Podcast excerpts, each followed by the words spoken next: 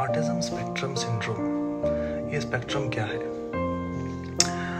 जैसा कि हमने जाना कि ऑटिज्म एक बीमारी तो है नहीं, कोई बैक्टीरियल, वायरल इन्फेक्शन नहीं है। ये एक बिहेवियर पैटर्न है जो लोगों में दिखता है। इसलिए इसको एक वाइड रेंज और वैरायटी में रखा गया है। एक तरफ़ है हाईली इंटेलिजेंट लोग, जो फिजिक्स केमिस्ट्री मैथ्स बायोलॉजी में बहुत इंटेलिजेंट होते हैं, लेकिन उनको चैलेंजेस होते हैं उनके डेली रूटीन के लिए।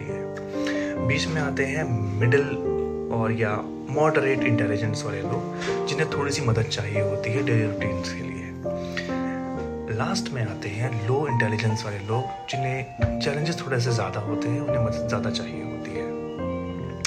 अब स्पेक्ट्रम की बात करूँ तो एक कॉमन थ्रेड इन सब में है, वो है हाई सेंस ऑफ़ लॉजिक्स अगर आप बच्चों से बोलो कि वो क्या है जो चार टांग वाला है और भौंकता है, वो कहेंगे, कुत्ता या एक पर एक ऑटिस्टिक इंसान समझेगा कौन सा वाला dog that's sharp they are